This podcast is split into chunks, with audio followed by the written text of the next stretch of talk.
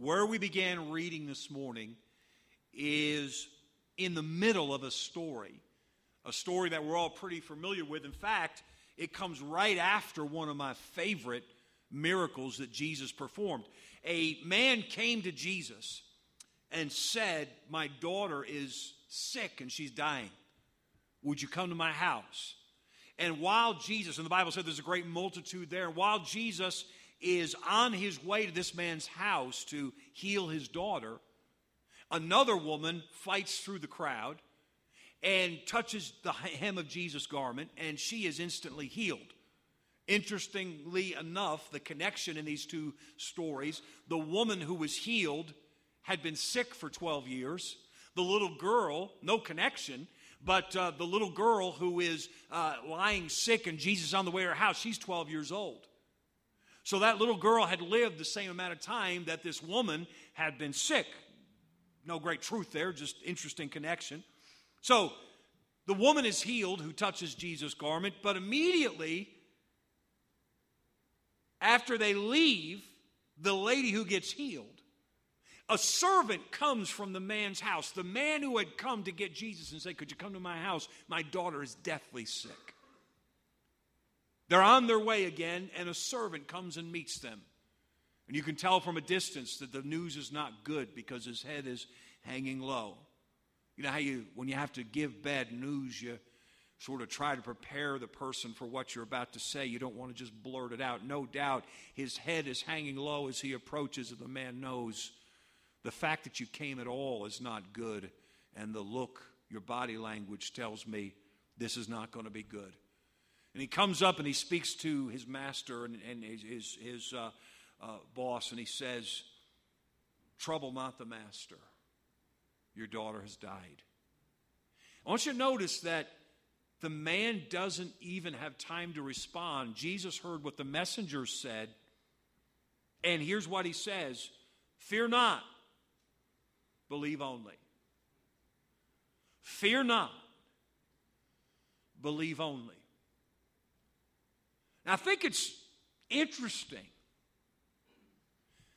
that Jesus was not only concerned about the answer that this man was going to get but Jesus' words, fear not, believe only, tell me that he was also interested in that man's heart and his peace at that very moment.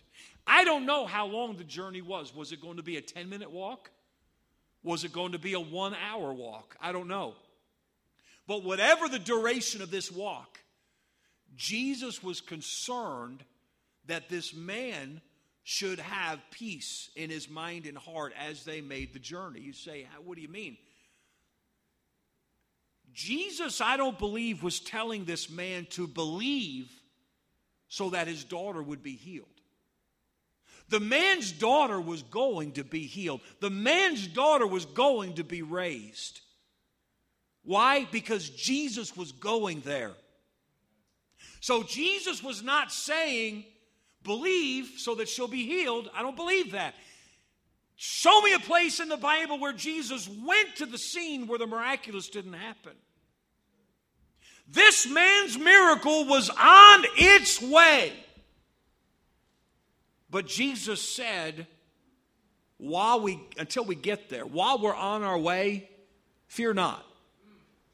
Believe only. Can I remind you that if if you have prayed, if you're asking Jesus, if you have have asked Jesus to come on to the scene of your problem, and maybe you've done that many times, and maybe you've asked him again and again, Lord, I've put this into your hands, and I'm letting you know again today, I'm trusting you with the outcome here. Can I reassure you? Your answer is coming. Your solution is coming. You can, you can set it in stone. If God promised, call unto me and I will answer thee, and show thee great and mighty things which thou knowest not. The Bible is full of promises reassuring us that when his children ask him to get involved, he gets involved. And when God gets involved, big things happen. Your victory is on its way. That's not hype. That's not, you know, turn to the person next to you and say, My victory's on the way. Uh, that's not what I'm saying. I'm saying, on the basis of the Word of God, if you have gotten God involved and you're a child of God living in covenant with Him, you have His Word that when He steps in, your answer is coming. But man, what do you do till you get there? And Jesus said, I'll tell you what to do to get there. Fear not, believe only. Faith and fear are opposites. To the degree that you're believing, you're not fearful. To the degree that you're afraid and fearful, you're not believing. Jesus says, Fear not, believe only. Now, undoubtedly, this man had some degree of fear and some degree of faith. And when the servant came and said, Never mind, call it off, she died. To all of us, those words mean it's over. But Jesus immediately turned to the man and said, Fear not, believe only. What? You're still coming to my house? I'm still coming to your house. Let's keep walking. And imagine the confusion in that man's mind that what are we, what are we going to do?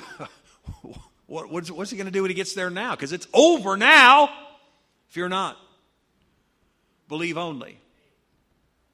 You're going through a crisis. There's so much uncertainty ahead. You're doing your very best to make things go right. You've done everything you know how to do, and through it all, you're on your face before God. God, please show me the way. God, please show me the answer.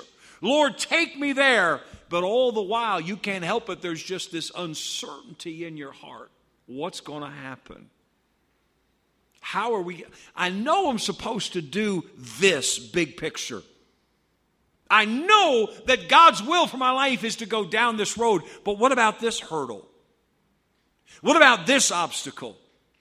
We talked about in our adult Bible class. I know we're supposed to enter the promised land, but what about this river that's in front of us? God says, Fear not, believe only. To the extent that you're believing, you're not fearful. To the extent that you're fearful, you're not believing. Faith and fear, listen very carefully, faith and fear have this in common that they are each based upon what you accept as truth.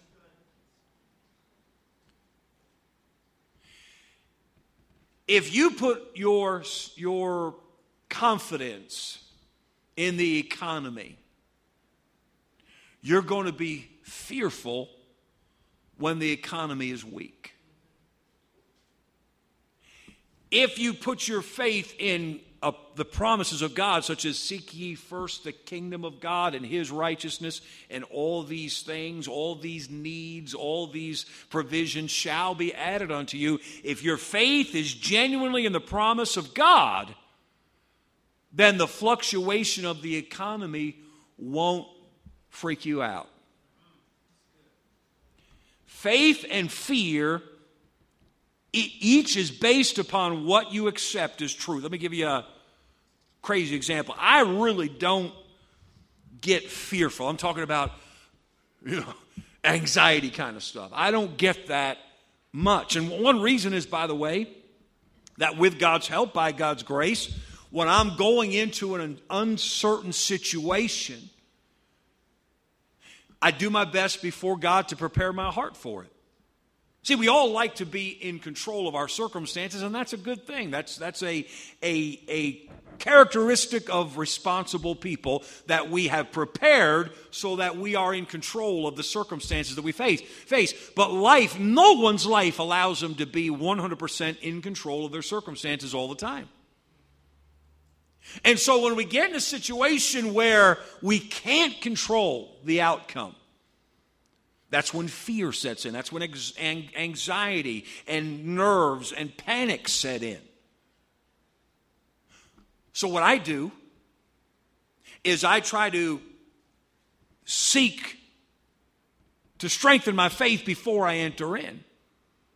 Because what we're going to come down to, and I'll get to this in a second, what we're going to come down to is a moment where I'm going to have to decide between faith and fear. And my ability to choose faith is going to de- depend upon how much I trust God, how much I take God at His word. All right? Let me give you a, a crazy example, but it is one of the places where I can tell you I feel fear. Haven't felt it in years, okay? But at Six Flags, uh, I'm, I'm, okay with roller coasters. Now, there's some I don't prefer. I've never done the King Kingda Ka, that's crazy. But uh, they all start with K there. King Kingda Ka, crazy. But anyway, um, I don't mind roller coasters. One reason I don't mind them so much, and I'm not an engineer, maybe I'm totally wrong about this, but this is what's in my head, so this is why I don't get fearful, all right? And that is, I know that the downward pressure on my body against the seat is going to hold me in that in that seat all right and when you go through a loop, and you know, that's when everybody's ah, going through a loop. I know that I am being pushed so hard into that seat, there's no way I'm coming out of that seat. And I take that as great, great comfort. But now there's one roller coaster at Great Adventure that I've ridden. I ride it because when I don't ride it, the teenagers call me chicken. And uh, so I'm not going to I'm not going to wear that.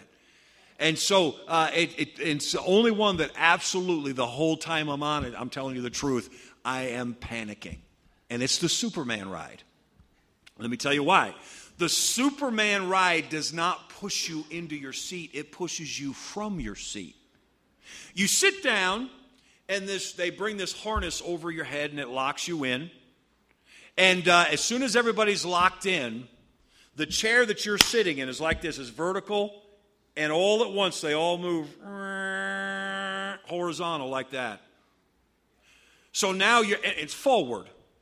I don't know if you can picture that. It's kind of probably hard to picture if you've never seen it. But as you're sitting there, it moves you so that, and you're supposed to be like, so that if you put your hands out, you're like flying like Superman. And we used to go uh, every year. We'd take the teenagers, and and uh, I would uh, in line for Superman. One year I said to the teenagers that were with us probably 10 years ago, I was totally serious. I said, uh, You know, this is, this is where I got the assurance of my salvation. And the teenagers were like, Really? Wow. And uh, because here's the thing on every other roller coaster, when you go through a loop, it's pushing you into your seat. But when you go on the Superman, you go on this outer loop, it is pushing you out of your seat. And here's all I can think of, and this is why I panic. All I can think about is I wonder how strong the bolt is that's holding this harness in. Because I'm in the neighborhood of 300 pounds. And if they tested this on a 120 year old person, 120 year old person, yeah, 120 pound person, is this bolt good? How, you know, I've seen bolts and bolt locks and so forth, and, you know, sometimes they've got that little uh, slip edge like you've got on your doorknob where you can slip it through with a credit card. And I'm, I'm picturing, is that kind, the kind of end that's on? This is all I can think about. And uh, so that's why, as we're going on these loops, and I'm thinking, I'm going on this outside loop. If this thing lets go, there's nothing holding me back. I'm dead. I'm right down there, a big old pile of splat right there on the ground. And uh, so that's when I, dear Lord, I know I'm a sinner. and I know I deserve to be punished. But I'm not doubting my salvation, but I just want you to know if anything happens, I want to be seeing your face by the blood of Jesus Christ. And uh, so, and I'm joking about that to, a little bit. but that's what I'm talking about most of my life, I got to tell you, most of my life I spend in a, in a pretty fear free state of mind until I get to that place where my knowledge of the circumstances is stronger than my faith in God's promises. Say, well, don't you think God's strong enough to protect you on the Superman ride? Here's the thing I picture standing before him, coming, you know, still wearing my great adventure clothes. I'm standing before God and I've still got my bracelet on, you know.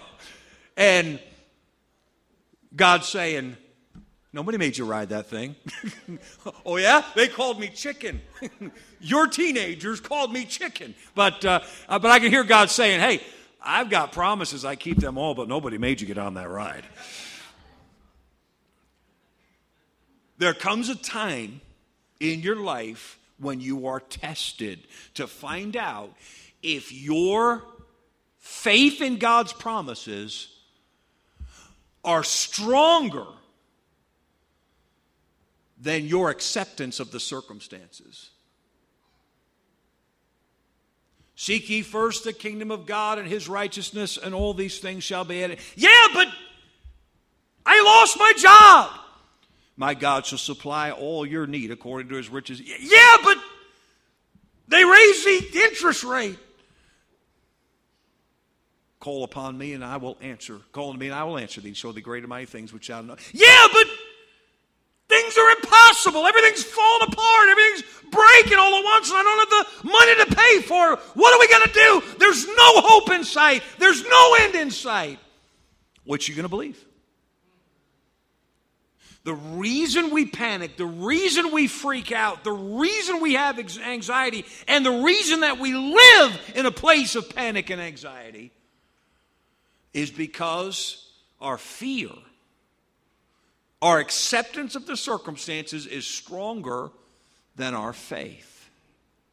Faith is taking God at His word. I think I'm afraid that when we see that Jesus said, believe only, that we're picturing something like, you know, like the little engine that could. Like we're going to talk ourselves into believing that everything's okay. That is not faith. I think I can. I think I can. I think I can. There's no place like home. There's no place like home. There's no place like home. That'll get me there. No, it won't get you there. That's not faith. Faith is Thou wilt keep him in perfect peace, whose mind is stayed on thee, because he trusteth in thee. God promised. God, you promised. Ask and it shall be given. Seek and ye shall find. Knock and it shall be opened unto you. God, you promised I will never leave thee nor forsake thee. God, you promised I can do all things through Christ which strengtheneth me. Oh, God, that's faith is taking God at his word. When you come to the choice between faith and fearing, faith and anxiety, faith and the tendency to freak out, faith and your unstable emotions, faith and panic. When you come to that place, you will choose the one that you truly believe in the most. You will either say, God promised to take care of me. Ooh, that looks scary. Yeah, but God promised to take care of me. Ooh, but this is a dangerous. Yeah, but God promised to. You'll either push aside the fear and grab onto the faith, or here's what most believers do we push aside the faith. Oh, this is the scariest thing I've ever. Yeah, but my God, I know all that, but this is so scary. Yeah, but that will keep him in prayer. I know all that, but this is so scary. We push aside the faith. This is not a verbatim Bible promise, but it's based in Bible promises. It wouldn't be a bad idea for you to remember this. If God wants me to live, there's no way I can die. And if God wants me to die, there's no way I can live. That's not a verbatim Bible promise, but it's supported by a whole bunch of promises. I am he that openeth and no man shutteth. I am he that shutteth and no man openeth. There's no bigger door than the door of life and death. If God wants you alive, nothing can kill you. If God wants you dead, nothing's going to keep you alive. My weekday mornings for the last two and a half months have been, and you can set your clock by it. I pull into the hospital parking lot. I park in the same spot every day, unless some dumb doctor, because uh, every time my spot is taken, it says MD on the license plate. So, but anyway, I park in my same spot. I'm walking into the hospital at 7:40 every single day. I walk in. I don't even have to stop at the front desk. I, the lady at the front desk ain't even there yet.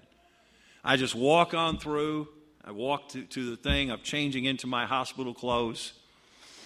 By 7:48, I'm on a stretcher. They're taking my blood pressure, my temperature, my sugar.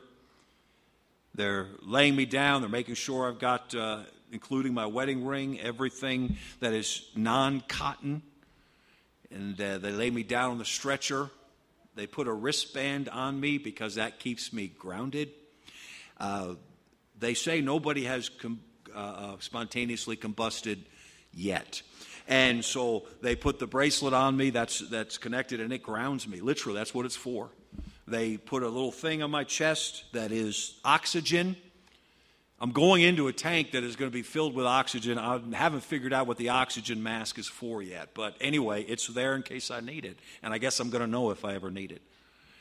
And uh, every day the nurse says same thing. Ready? Yep, I'm ready. And they slide me into this tube that's just barely larger than I am. Now, before I did this the first time, which was uh, the beginning of June, before I did this the first time, they asked me, Are you claustrophobic? No. Do you get anxious about anything? No. I'm a, I'm a pretty, pretty calm dude. Okay. And I had to sign saying that I'm a pretty calm dude. Not in those words, but and uh, they slid me in there. I got to tell you, about the second or third day, I'm in there, and it hits me. I can't get out. So I have a choice. I can freak out, or I can focus right away on God's promises. So I choose to push that aside. And I'm telling you, about once a week, it hits me. You can't get out of here. So I push it aside and I go to God's promises. If you don't have a firm grasp on God's promises, when anxiety hits, you have nothing to go to. Positive thinking is not going to get you away from anxiety. Faith in God's promises will rescue you from anxiety. I remember about the third or fourth day in, the uh, Anderson tour group was here, and Brother Teff was here, and we were at Bertucci's eating a, uh, uh, lunch or something, and Brother Teff sitting across from me, he said, uh, So, he said, uh, Tell me what this thing is like. And I described it to him. And I told him about my first little bout of anxiety that just lasted half a second. Well, at first he said, Yeah, are you claustrophobic? I said, No. But I told him about this little bout of anxiety. And he goes, uh, So, what would be the difference between claustrophobia and anxiety? And I said, Shut up. There's, uh, but I can overcome anxiety, panic, whatever it is, you can too. If you have a firm grasp on the Word of God by faith. Now, let me close by, by saying the way to overcome your fears, your anxiety, your panic, your tendency to freak out, your unstable emotions, the way to overcome those things is to strengthen your faith. To believe in God's promises more than you believe in the circumstances to believe that God overrules the circumstances. How do you strengthen your faith? Very quickly. Number one, know God's promises. If you face a panic situation and you don't have any, pro- you don't know any promises, you have a gun with no bullets in it. You are Barney Fife. You have a gun with no bullets. Know God's promises, memorize God's promises. How can you claim God's promises if you don't have them in your mind and in your heart? Commit it to memory. Know His promises, memorize His promises, and then meditate on God's promises.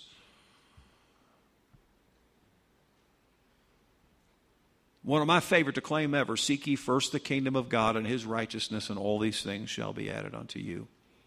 Let that flow through your mind. Let the promises, I will never leave thee nor forsake thee, let it flow through your mind again and again and again.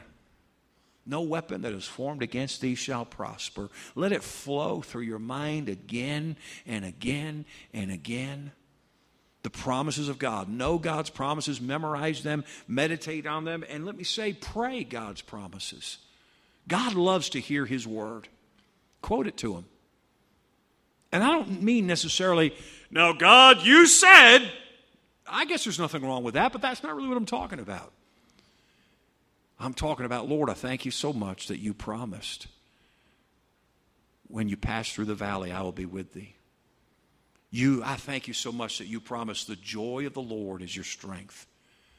I thank you so much that you promised they that wait upon the Lord shall renew their strength. They shall mount up with wings as eagles. They shall run and not be weary. They shall walk and not faint. Thank you so much for your promise. I will call upon the Lord who is worthy to be praised so shall I be saved from mine enemies. Pray God's promises. And finally, learn God's character. Learn God's character. Somebody, when, when Brother Cox was here, he recommended, oh, he read, recommended a bunch of books. He also recommended a bunch of authors. He said, read anything you can written by Alexander Whyte." By the way, that's W H Y T E, Whyte. He was a, a, Scottish preacher from a couple hundred years ago.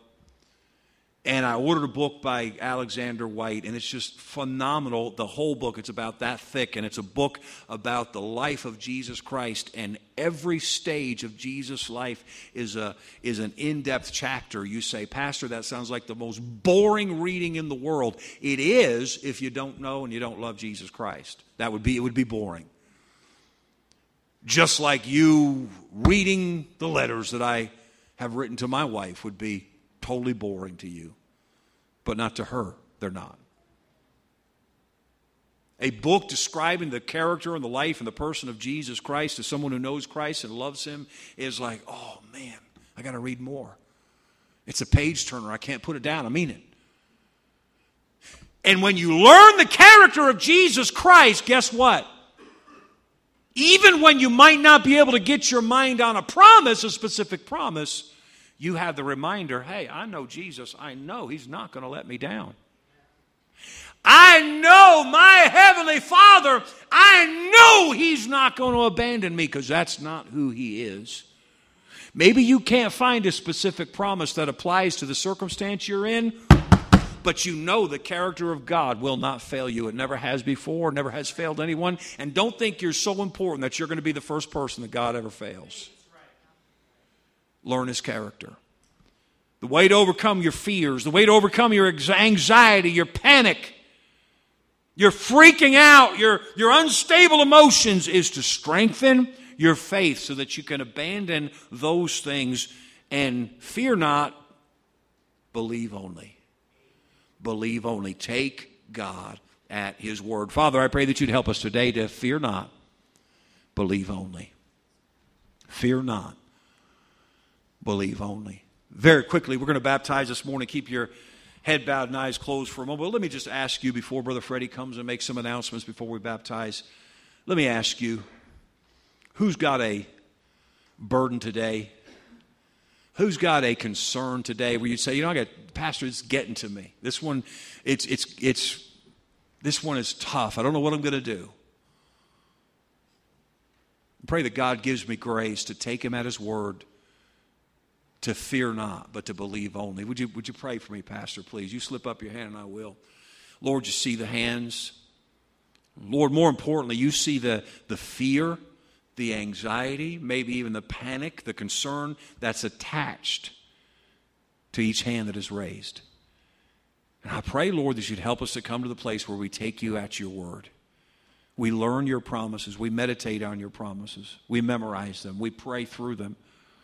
And we learn about your character so that we can abandon those fears and latch on to our God. Teach us how to do that. Give us that kind of a peace. Why don't we stand this morning while I prepare to baptize, if you want to take a moment with God, you can stand to your feet. The piano will play. If you want to make a visit to the altar, do business with God, you can do that. Then, as soon as uh, we're done praying, Brother Freddie's going to come. He's going to give you some announcements this morning. And if we're not uh, ready to baptize yet at that point, Brother Steve will